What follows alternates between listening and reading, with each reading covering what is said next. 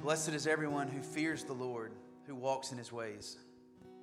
You shall eat the fruit of the labor of your hands, and you shall be blessed, and it shall be well with you. Your wife will be like a fruitful vine within your house. Your children will be like olive shoots around your table. Behold, thus shall the man be blessed who fears the Lord. The Lord bless you from Zion. May you see the prosperity of Jerusalem all the days of your life. May you see your children's children. Peace be upon Israel. This is the word of the Lord. Let's pray. God, thank you for another opportunity to gather in your name. Um, Lord, our hope this morning is that you are glorified. Um, God, as we open your word, God, I ask that you would allow your Holy Spirit to teach us. Lord, you know each person in this room. You know where we're going. You know where we came from. You know what we're struggling with. You know what we're celebrating. And providentially, you have us here.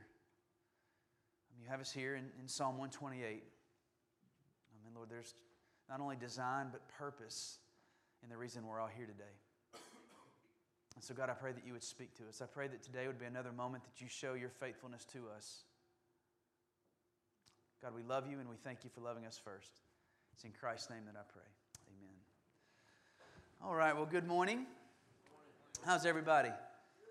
Look, I know everybody might not have been able to participate in the Reforming Community event this weekend, um, but it was fantastic. And special thanks to Brandon and all the leaders that helped pull that off. And special thanks to you for your attendance. I hope and pray that you were blessed um, by that time together. And so, if you were not able to make it, those sessions, there were four total sessions from Ross Lester, and they will be um, online hopefully this week, Lord willing. If we don't have any technical difficulties, we'll be able to get all that up online and you'll be able to listen to it because I know I plan to go back and listen um, to the two that I heard and even the two that I um, wasn't able to attend either. And so it was just a really fantastic weekend. It was so good that I've been practicing my South African accent just to see. I don't know. I, it was so cool, and I felt like I was listening better because he talked so different. Um, but I can't do it. I can't pull it off. I, I tried, and Charlie just said, no, just stick to with the old country boy. It's not there. Yeah. She's not in here. Yeah, but not the Chuck. Yep. So your wife will be a fruitful vine within your house. I'm trying to keep it that way, Chuck. All right. But um, seriously, look, if you are a guest today, we'd like to welcome you. Um, if you're a regular attender, we'd like to welcome you, a covenant partner. We welcome you. Also, um, um, if you haven't been in a while in your back, we're glad that you're here. We're really thankful that everybody that's here is here today. Um, and we trust God um, with, with, with the, the fact that we're here. And our attendance is ultimately part of His plan, as I prayed. And so, if you are a guest and you do have some questions about our ministries as far as children, youth, equip groups, which is our uh, men and women specific discipleship groups, or community group, anything like that, or if you have prayer requests, there should be a blue card in the pew in front of you. If you wouldn't mind, um, just take a second to fill that out, and then you see these boxes here in front of me. Um, at the close of the service, you can drop those in those boxes. And, and, also, if you feel led to give this morning, that is one way that you can do that. Um, there's also an online giving option. You can go to our website, shcbigsandy.com, and you can give online as, as, as well. And so, before I jump in, and I, I think I'm going to be good time wise today. We did have to start a little bit late, but I want to say this because um, I, you know, traditionally we've given you guys a roadmap of where we're headed, and and um, up to until about three months ago, our plan after Easter, after we finish the Psalms of Ascent, they're going to take us into Easter, and then in Easter, um, um, Easter Sunday, we'll have just an Easter service centered around the resurrection and the gospel and Jesus, just like every Sunday, really. But um, it, obviously, it'll be highlighted that Sunday.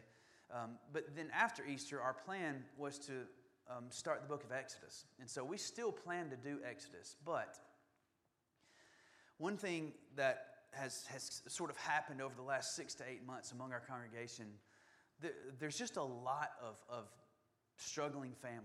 Now, there's a lot of families that things are going great, but there's a lot of struggling families. And so, uh, as, as an elder team, we've, we've seen that and we've recognized that, and we've, and we've walked beside some of these families um, and, and, and, prayed with them and, and really trusting the Lord to, to do what only the Lord can do in a lot of these situations. But coming through that, we felt like it would be good for us as a, as a body to um, ha- have some specific time around the gospel. All right? And, and you go, well, Hank, we do that every week. Well, we do do that every week. But what I mean by that is we want to have a season of gospel clarity, okay? And, I, and we're going to call it a season because we don't know if it's going to be three weeks, if it's going to be six weeks, if it's going to be nine weeks, or whatever that looks like. Um, and so there, there's a part that we would like for you guys to play in that. And so if, if you have questions around the gospel, or, or, if there's an aspect of the gospel or, or, Jesus and the work that he's done, or scripture that, um, that is gray to you, or you have trouble understanding the grace side of things, or you have trouble understanding the work side of things, or you have trouble understanding what it means to be justified, or, or what it means to walk with the Lord, or what it means when we die, as far as what the gospel says towards that, would you please let us know? Um, uh, you can do that on that blue connection card, or you can um, do it via email. Um, you can just let us know after the service, whatever that looks like for you. Um, we, we just really want you guys to be in, involved in that, and we are excited to have that moment because we think it's important for us to have that marker, um, um, you know, that point of reference to look back to as we continue to walk through life together when struggles are going to arise. Sin's going to happen. But we want to be sure that we are clear um, about what we mean whenever we say the gospel. Okay? And, and so that's coming. Then we'll do Exodus. And that's going to flow right into Exodus well because Exodus is all about God's people um, spurning the grace that God has shown them. And He continues to show their faithfulness, um, I'm sorry, His faithfulness to them. And they spurn Him and He continues. And so it's going to flow really well coming out of that season of gospel clarity.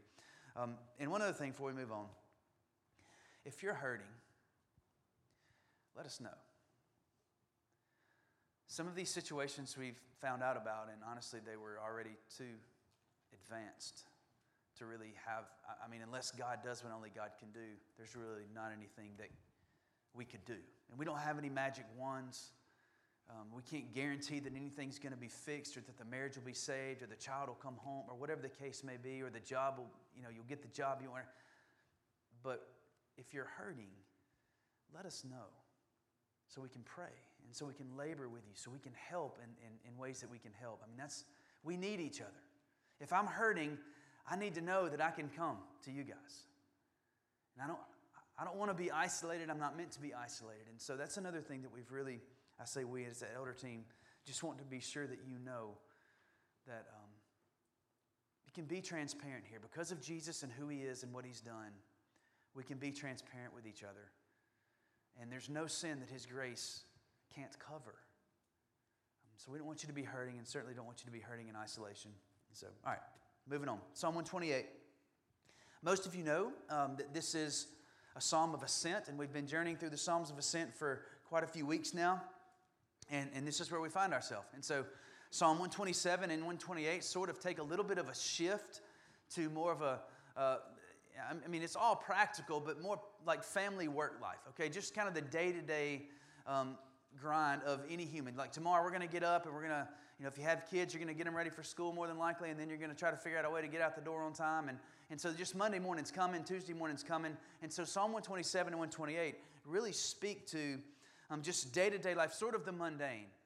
You know, just kind of the everyday things that I have a tendency to think God's not as involved in. Um, and, and therefore, because I, I would might think that God's not as involved in the mundane, then I would think that they're not as important. But friends, I want to uh, just, just plainly tell you, scripturally, God is just as involved and just as concerned with how we handle the mundane and how we treat our spouse behind closed doors, how we treat our children behind closed doors, as He is anything that I would even do up here on Sunday mornings. And so there's nothing noble about me standing before you, and let's just use me for an example because it's easy, right? The me standing before you week after week, preaching the gospel and encouraging you in the Lord, if I don't go home and I'm not doing the same things. I mean, this isn't more noble. The first platform that God has given us to be Christians is in our home and in our workplace. It's probably the second place that He's given us to be Christians. And then as we gather throughout the week and are intentional about gathering on Sundays and some on Wednesdays, we come together and maybe the third platform that God has given us to live out the faith that He's called us to. And so Psalm 127 and 128 speak to those first two platforms of the home and the work life of how God has called us to live out our Christianity. Now, um, Psalm 128 is it's going to say some things that might cause some disappointment in your hearts. I mean, it might be frustrating because you're going to read things about these um, happy families and things going well in, in the family home and, and how hard work pays off and how you'll have, uh, you know, you'll receive fruit from your labors. And, and, and the truth is, because I have some of these struggles myself, the truth is that some of you guys feel like this morning that you've done all you can do and things still haven't, worked out the way that you think they should have. And so, these disappointments that may arise and, and, these regrets, even of, of wishing that you could have done things differently, I think last week we felt a little bit of that as we talked about anxiety and parenting and just marriage and just regular life. And, and it's easy for us to think back on all of the things that we've done the wrong way, all right, or wish that we could have done things differently with regret and, and with disappointment. And I'm not saying that sin shouldn't be dealt with. But I am saying, as believers with disappointment and regret, we look back on those things through the lens of Jesus and trusting God's providential hand. And, and because of Jesus and what He's done, the mistakes that we've made in the past, and so the regrets that we have and the disappointments that we have today, because of Jesus, He redeems those. And so the mistakes are, are redeemed and transformed into something that He actually uses for our own good and His glory. And so, Christian, don't wallow in guilt and shame. There's no place for that in Christianity because Jesus Himself took that completely at Calvary.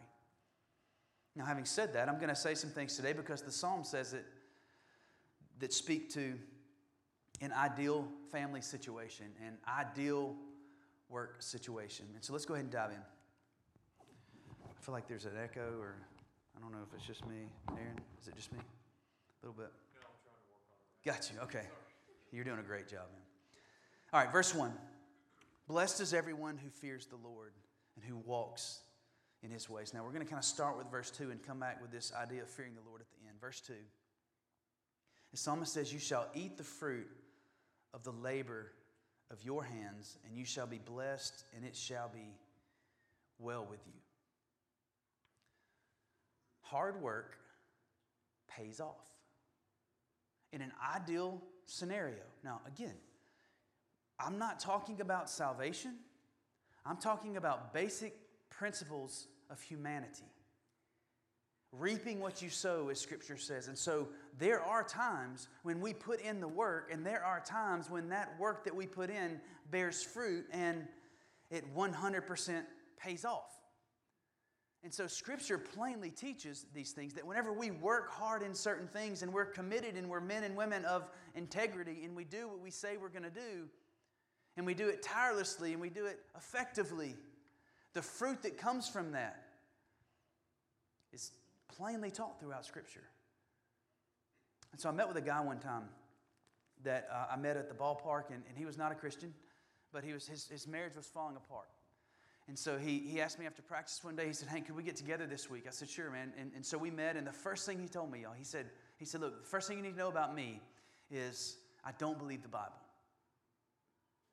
I don't believe any of it. I, am you know, I, I'm honestly not really interested in it. I said, okay, that's cool. Well, there's something you need to know about me. It's all I got. The Bible is all I have. And I called his name and I said, man, you really don't want my advice. You, you don't want me to just tell you what I think you should hear. I, I feel like you're genuinely coming to me asking for help. And so here's what we're going to do. You may not ever come to a saving knowledge of Jesus Christ. Now, we're going to talk about that. I'm just going to tell you up front. And so if you want to walk out, go ahead and walk out now. But what I want to challenge you to do, whether you ever come to faith or not, is to apply the principles that Scripture lays out for family. Is it going to be perfect? Somebody help me. No. But they work. More times than not, when we apply the principles of Scripture to our work life and to our family life, we benefit from those things. And so the main blessing, of course, is spiritual in nature, but there still remains a possibility of vast blessings of a more temporal nature. And, and the psalmist here is talking about, and what they're celebrating as they sing this hymn on the way to worship in Jerusalem is the fact that God does, in fact, give good gifts in the form of temporal blessings that we can connect to previous decisions that we've made and previous work that we've done with our own hands. Yes, primarily they're spiritual, but yes, there is some contentment and it's a gift in, in fruitful labor. And so it is a blessing of God that we can enjoy the fruits of our labor. And I think you see this from the very beginning. Um, man has worked to that end. Before sin in Genesis, and in, in the Genesis account, before there was sin, man was still encouraged and required to work. So work itself is not a curse, it's actually good, good for us. Now, if, if you're familiar with the Genesis story, you know that our, our work has significantly become harder and more difficult and causes more stress because of sin, but work in and of itself and, and its fruit are ultimately for our good. So there's something to say, the psalmist is saying here, to the person who works patiently, gratefully receiving, and building in small increases. Um, they will not only do well, but they'll be rightly content in their accomplishments. And so here's what this means. And, and I know this is so, it's, it, it may feel too practical. It may feel different for me to even be teaching you in this way, but this is what the Bible is saying that whenever we commit to do just a daily work routine, and we commit to that, and we do it with integrity, and we do it with the principles that the Bible has plainly laid out, there will be some contentment in that. There will, there will be some satisfaction in that. And that's not only limited to the Christian. That unbelievers can, if they apply the biblical principles for work and for family, there will be seasons that they experience some sort of contentment and satisfaction for their accomplishments. In Ecclesiastes chapter 5, verse 18, Solomon considered this and concluded in, in the exact same thing. I think it should be on the screen. Solomon says this Behold, what I've seen to be good and fitting is to eat and drink and find enjoyment in all the toil with which one toils under the sun the few days of his life that God has given him. For this is his lot. Verse 19. Everyone also to whom God has given wealth and possessions, and listen to what else God gives. He gives the wealth and the possessions, but listen, and power to enjoy them, and to accept his lot and rejoice in his toil. This is the gift of God. In verse 20, for he will not much remember the days of his life because God keeps him occupied with joy in his heart. And so Solomon recognizes this grace that God has given that when you work hard, there's fruit that comes. And sometimes God gives this joy when He gives us the power to enjoy it that you don't even remember how hard the work was. And so, so at least we can take away that hard work does pay off, but, but, it, but it's more than that. Because the friends, uh, uh, friends, the truth is, we can work as hard as we want to work and do everything the right way in this life and experience these seasons of satisfaction and enjoyment. But there's one question that will always haunt us if we're leaving it to ourselves. And it's this question well, then what? Okay, so you're striving for a college degree. Well, then what? Well, then I'm going to start my job my dream job. Let's just, let's, hey, let's live in this utopia, right? Let's go ahead and live in this ideal, even though probably many of us aren't in this ideal. Some of you are, some of us aren't. But let's go ahead and live in the utopia for the sake of Psalm 128. You get the college degree that you want in, in four years. Is that possible? in four years, right? In four years. And then you get the job that you want. Well, then what? All right, you get the promotion that you want. Well, then what? You find the spouse that you want. Well, then what? You have the kids that you want. Maybe some of you don't. But then what? You get the house that you want. Well, then what? You work for 25, 35, 45 years. Then what? You retire. Then what? Adam? You die. then what? then what? Then what's going to matter? All that's going to matter after that last, then what? Is what we believe about Jesus Christ. And so don't mistake these wonderful principles that the Bible lays out in hard work, in the fruit of our labor, with you accomplishing some sort of spirituality or righteousness by the work of your own hands. Because you can gain the world and lose what? Your soul. And so, the primary blessing that God gives us from work is not ultimately temporal. The temporal blessings that God allows us to walk through are small little pointers. I wish all of them could have this little flag that just wave and say, remember, this is just a pointer. It's just pointing to a greater satisfaction. It's just pointing to a greater joy. It's just pointing to a greater contentment that only comes through Jesus Christ and will only be realized after that last then what? And so that question's helpful. As I've thought about this and I thought about just my, you know, the own roller coaster of my own life and vocational life of joys and valley, you know, all of these different, in, in, in my marriage and as a daddy and just doing like this, I mean, like, it's like, wow, this thing is a roller coaster. Like, as soon as you think you got your feet steady, you just, wow, there it goes. So there has to be something deeper, right? I mean, think of how discouraged you would be if I was standing up here in front of you this morning saying, if you work hard and in the right way, and you think the right way, and you do the right thing every time, then you will have this result. Most of you would shake your head, or you would walk out of here and go, I want to believe that's so bad. But my experience has said otherwise. My ability has said otherwise. And so this isn't a formula that you always get this result that you desire in the temporal. But what this does is it lays out for us the temporal blessings that God gives us that teach us of the eternal blessings that God gives us. There will be eternal joy. There will be eternal satisfaction. There will be eternal contentment. And so every time we experience that at any level in this life, it's not meant to be celebrated, and, and the way we get it is not meant to be idolized. It's meant to be a pointer to a greater joy and a greater contentment that comes. And so now you're going to notice an ascent here. So he starts with the individual, and, and he confronts us as individuals working in this way. And so the next step in verses 3 and 4, it goes from the individual to the home life. And so let's look at verses 3 and 4. Your wife will be like a fruitful vine within your house. Your children will be like olive shoots around your table. Behold, thus shall the man be blessed who fears the Lord. The family was the first institution that God gave to man. I don't think that's news to you. Before he instituted the church, before he called a body of people together at his people, he instituted the family.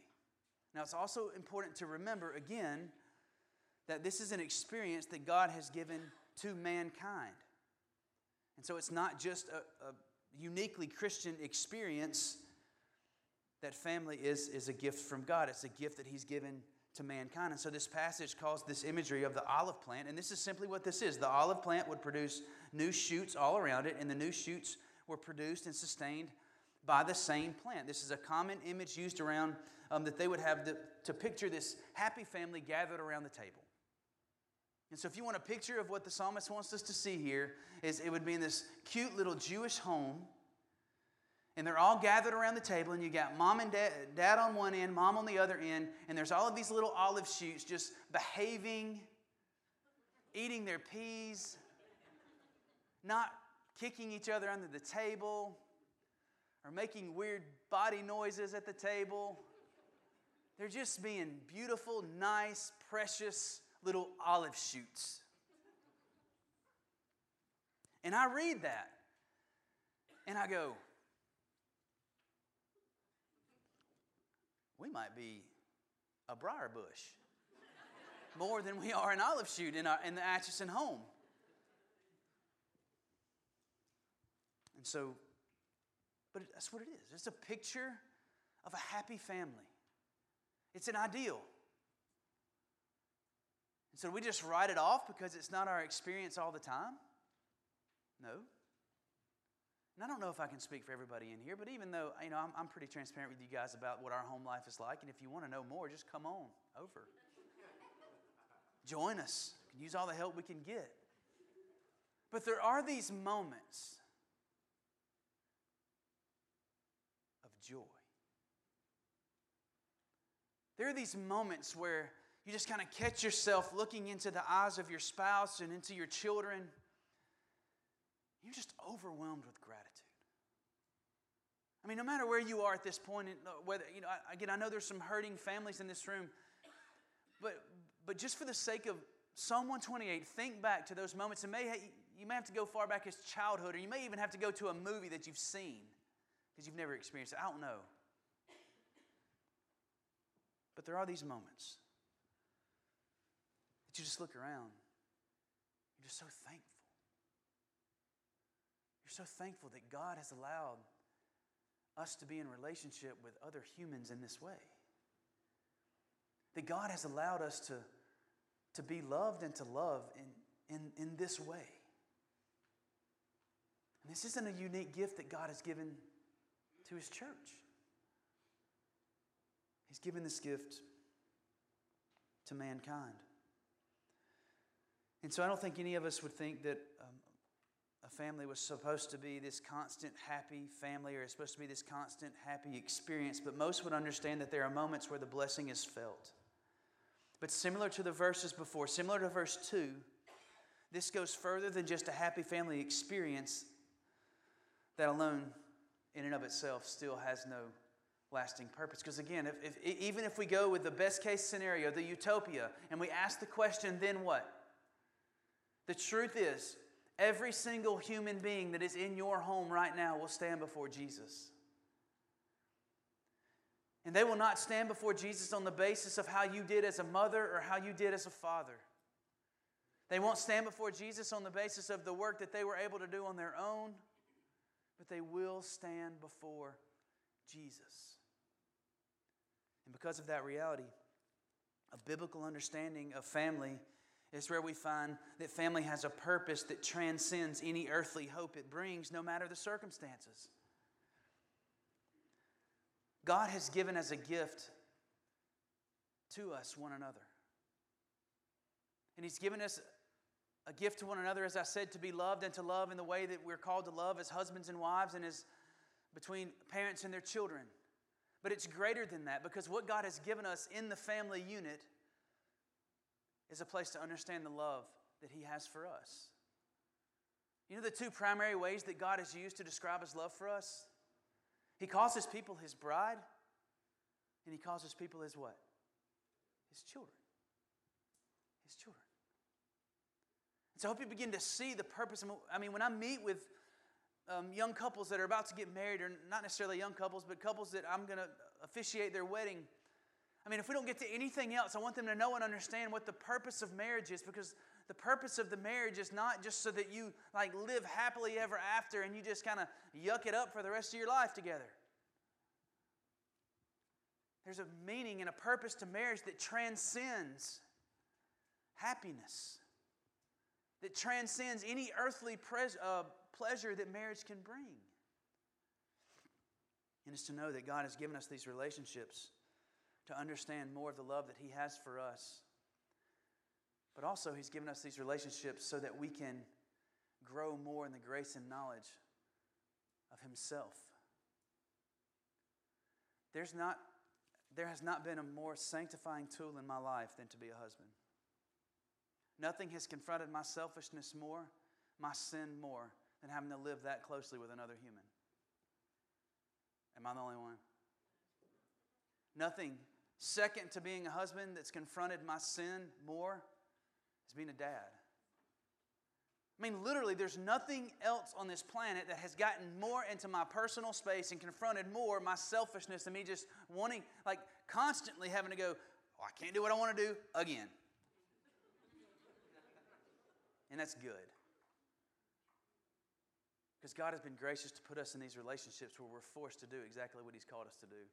I hope you do. If you don't, then you're family's probably not going to work. In Philippians 2 4, he says, Look not only to your own interest, but also to the interest of others. The banner that flies over Christianity. And the first place to do that is in your home. And so his point here is a commitment to family life as God has ordained it, which gives, it's about giving and receiving sacrificial love. It's about giving and receiving discipleship. You know who the primarily, uh, primary discipler has been in my life? My wife. My wife. We're being sanctified together. Not only as adults, but also our children are being sanctified. The home is a beautiful institution. It's messy, it's dysfunctional. But we have to keep in mind that God has laid out a very clear strategy and plan for family. And what this psalm promises is that if we commit to these things, it's not going to be perfect. That's not what it promises. But if we commit to these principles and we commit to the way that God has called families to function and operate, then we will see blessing. We will see a blessedness. Not only temporal, but also a blessedness that's eternal. And you see that even in verse 6, where he says, May you see your children's children. Who's he talking about there? Grandchildren. Again, there's this blessedness. Part of this blessedness is designed so that children should recognize the great blessing that they had in their home and they grow up and they strive to produce the same thing for their children. And then the grandparents will have this double blessing of seeing yet another generation growing in the Lord. Is that the way it always works? Does that mean we shouldn't strive towards it? No. No. Yes, this is ideal and we may fall short, but it's not an unattainable utopia. We can confidently, because it's scripture, we can confidently direct our lives towards this. Now, in closing, there's one key ingredient here. And you see it at the very beginning in verse 1, and then you see it in verse 4. It says, Blessed is everyone who fears the Lord. And down in verse 4, Behold, thus shall the man be blessed who fears the Lord. I, I think the fear of the Lord is something that needs some defining, right? Rightfully so. Because I think probably everybody in this room has some sort of fear of the Lord in some capacity. Some of you fear the Lord, and instead of using the word fear, it might would be better to describe that word as terror. Terror.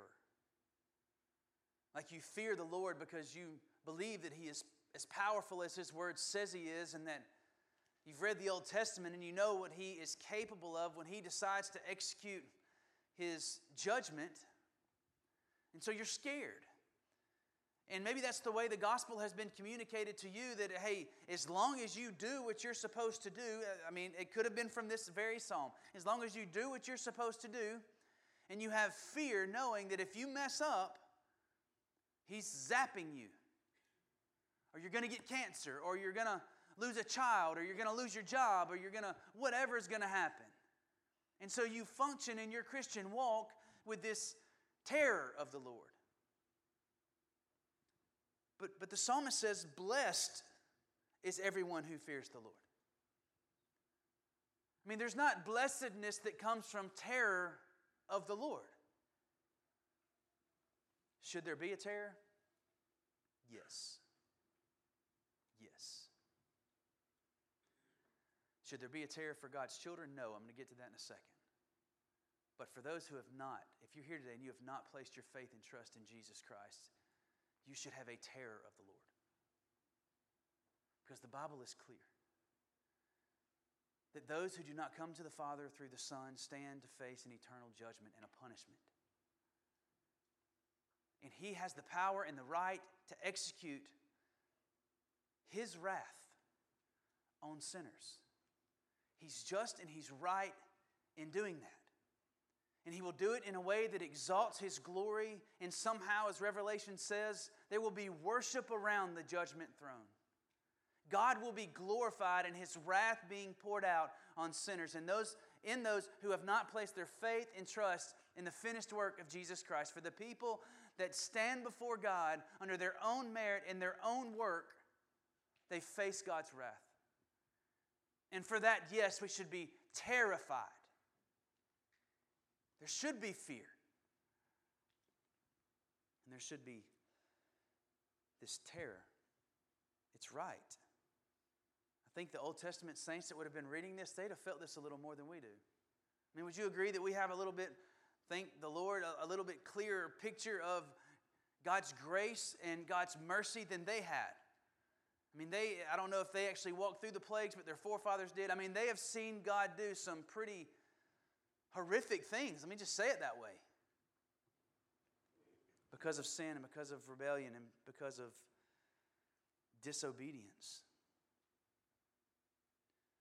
And as hard as it is for me to say what I just said, and some of you are probably rolling your eyes in your heart and mind, this is a basic fundamental truth of the gospel, friends. We need to be saved. We need to be saved from God, not from the devil, not from our own sin. We're, God saves us. God uh, has made a way for us to be saved from His righteous wrath.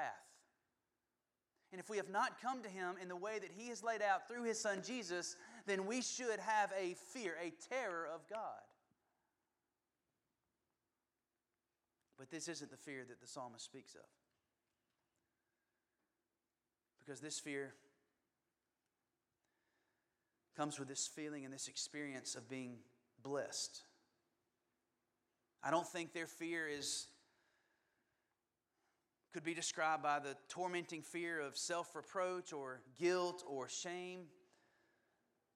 I think the fear mentioned here is one that is in the context of one who has trusted God and has trusted his ways. So, so what does it mean to fear the Lord? I'm going to give you a few things that you'll see on the screen. The first thing I think it means for the people of God to fear the Lord is there is a fear to offend. It's that in which we have been rescued from destruction and we feel to the rescuer who has powerfully and at the greatest sacrifice acted in our place. And so, a healthy fear of God for the believer is not a fear that He's going to zap you. Jesus, uh, Jesus, Jesus was zapped. It's a new word. It means Jesus was zapped in your place. And so, a healthy fear of the Lord for us as we move forward just makes sense. I don't, want to offend the one who, at the greatest sacrifice, shed his blood for me. I think a healthy fear of the Lord and for the Lord's people is a fear to presume on his kindness. We should have a fear, we, have, we should have so much reverence for the Lord that, and this fear should be present that we don't abuse His grace in such a way as that we sin in the present, banking on a future grace for that sin. That's presuming on His grace and presuming on His kindness. And, and we should have, have a fear not to offend. We should have a fear not pre- to presume on His kindness. We should have a fear that we would forget His goodness.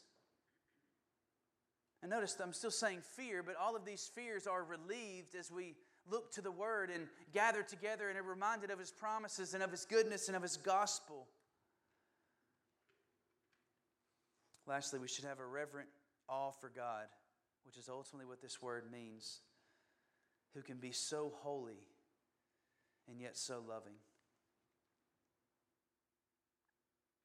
Think this idea of Christian fear can sound contrary to blessedness. It even has this air of misery around it. But I think with the gospel, this word fear and this fear of the Lord, this word turns to gold. Turns to gold. Because once you hear that you stand under the judgment and wrath and condemnation of an infinitely holy God as a sinner that's separated from Him with no way in and of ourselves to get to Him, but you hear that that same God has made a way for that sinner to get to him. And it's not just a bridge that you walk across. When you, as you think about the way that God has made for us to get to Him, and, and in the context of our fear, we look at a bloody, horrific cross. And you have to look at that cross and ask the question, why? Like, like, why did Jesus have to bleed in that way? Why did Jesus have to die in that way? Why did they have to rip his beard out? Why did he have to be mocked? Why did they have to put the crown on him and say, oh, well, speak now, King of the Jews, go ahead and save yourself? I mean, why was all of that necessary? Why did Jesus have to feel the spiritual separation from the Father. The Father, somehow in this eternal union, turned his back on the Son. Paul says he became sin. The sinless one became sin. He took on the curse for us. The wrath that we deserve, the punishment from the Father, fell fully and completely on the Son.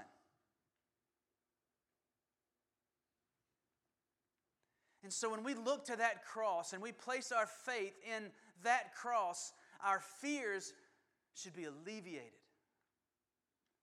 Especially the fear of God's going to get me or God's going to zap me. Because when you think that way and you say those things, what you're ultimately saying is the blood that Jesus shed wasn't enough. And so you're walking in a fear that's unnecessary. Condemnation is not looming for you, child of God. There's not a chance that your sin surfaces unforgiven. You don't have to fear standing before God one day and say, I hope I got it right, if you've placed your faith and trust in Jesus Christ.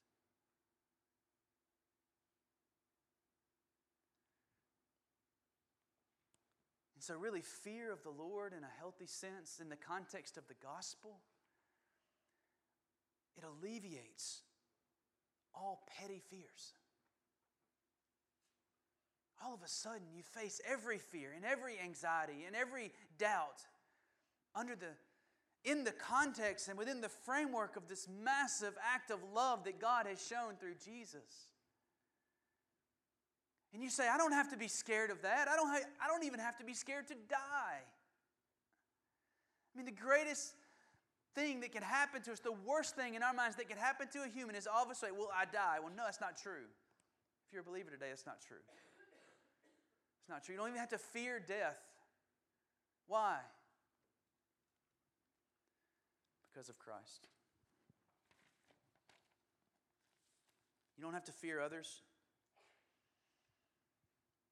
You don't have to fear the approval of others. You don't have to be driven by that. Because of Jesus, you have the approval of the God of the universe. What more could you ask for? You don't have to fear being accepted by God. Amen. Because the Son was rejected in your place.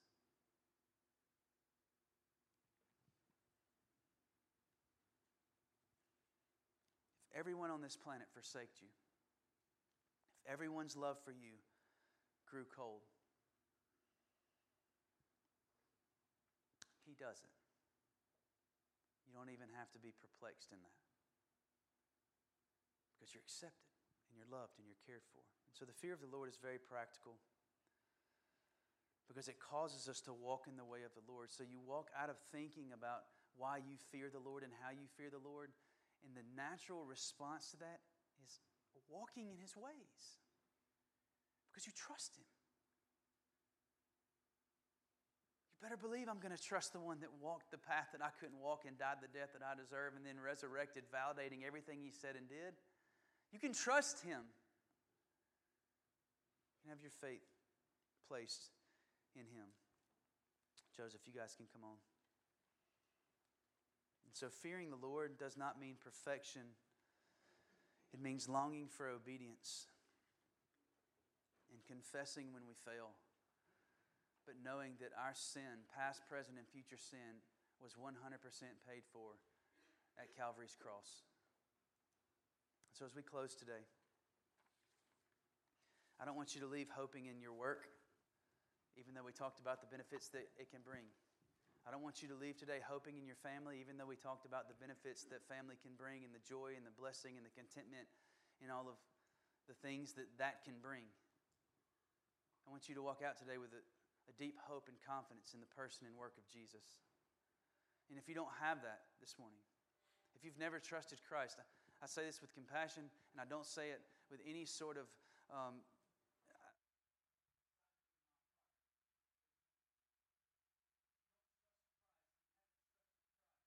the wrath of God is, according to John 3, remains on you. And you face a punishment and a condemnation that should cause you terror and fear. It's my hope and prayer that that fear can be alleviated as you recognize that you do need to be saved. But just as you realize you need to be saved, you see the rescuer. And you see the only way to be rescued in Christ and Christ alone. So, believers, let's celebrate what God's done for us through His Son. And this morning, if you have, haven't placed your faith and trust in Christ, I would love to talk with you more in this moment or after the service. There's a room right outside. Of, go in here and take a right, that next room, um, there'll be a couple of elders there as well. If you would like for us to pray with you, if you need to talk or anything like that, just know that that's available. All right, let's pray. God, thank you for your grace and your mercy. Lord, thank you for your faithfulness to us. God, and I pray that we would be a people that walk in faith with you because of the faith that you have shown us and the mercy and the grace that you have shown us. Teach us what it means to fear you. Pray this in Christ's name. Amen. You stand for worship.